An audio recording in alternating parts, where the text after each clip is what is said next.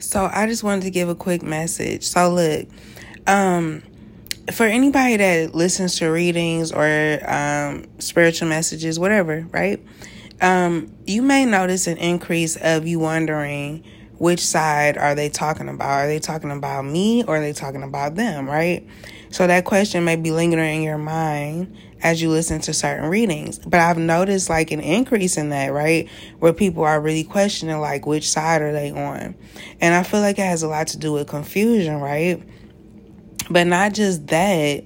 I feel like um like I said in the last couple posts I made, there's this shift, you know, where the tables have turned and it's like people that used to be cold and cruel towards you, now you're doing something that they consider cruel and cold. But that doesn't mean that you're actually doing that. It's just you putting up boundaries or putting yourself first or just not subscribing to the same program that you've been, you know, adapted to. So, it's something about that.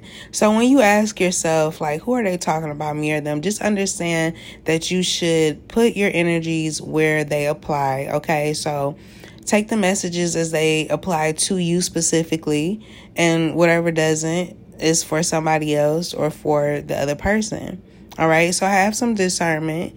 Use your discernment when you listen to these messages and you'll be good. But I just wanted to put that out there because it's a reason why that's happening. It's not like, you know, people are just, you know, it's not that you're, you're confused. It's not that the reader is all over the place. It's just that there's this massive shift going on and it's causing people to, you know, not realize that they're on the other side of things. Okay. So if you were once oppressed, you are now about to be the one in control.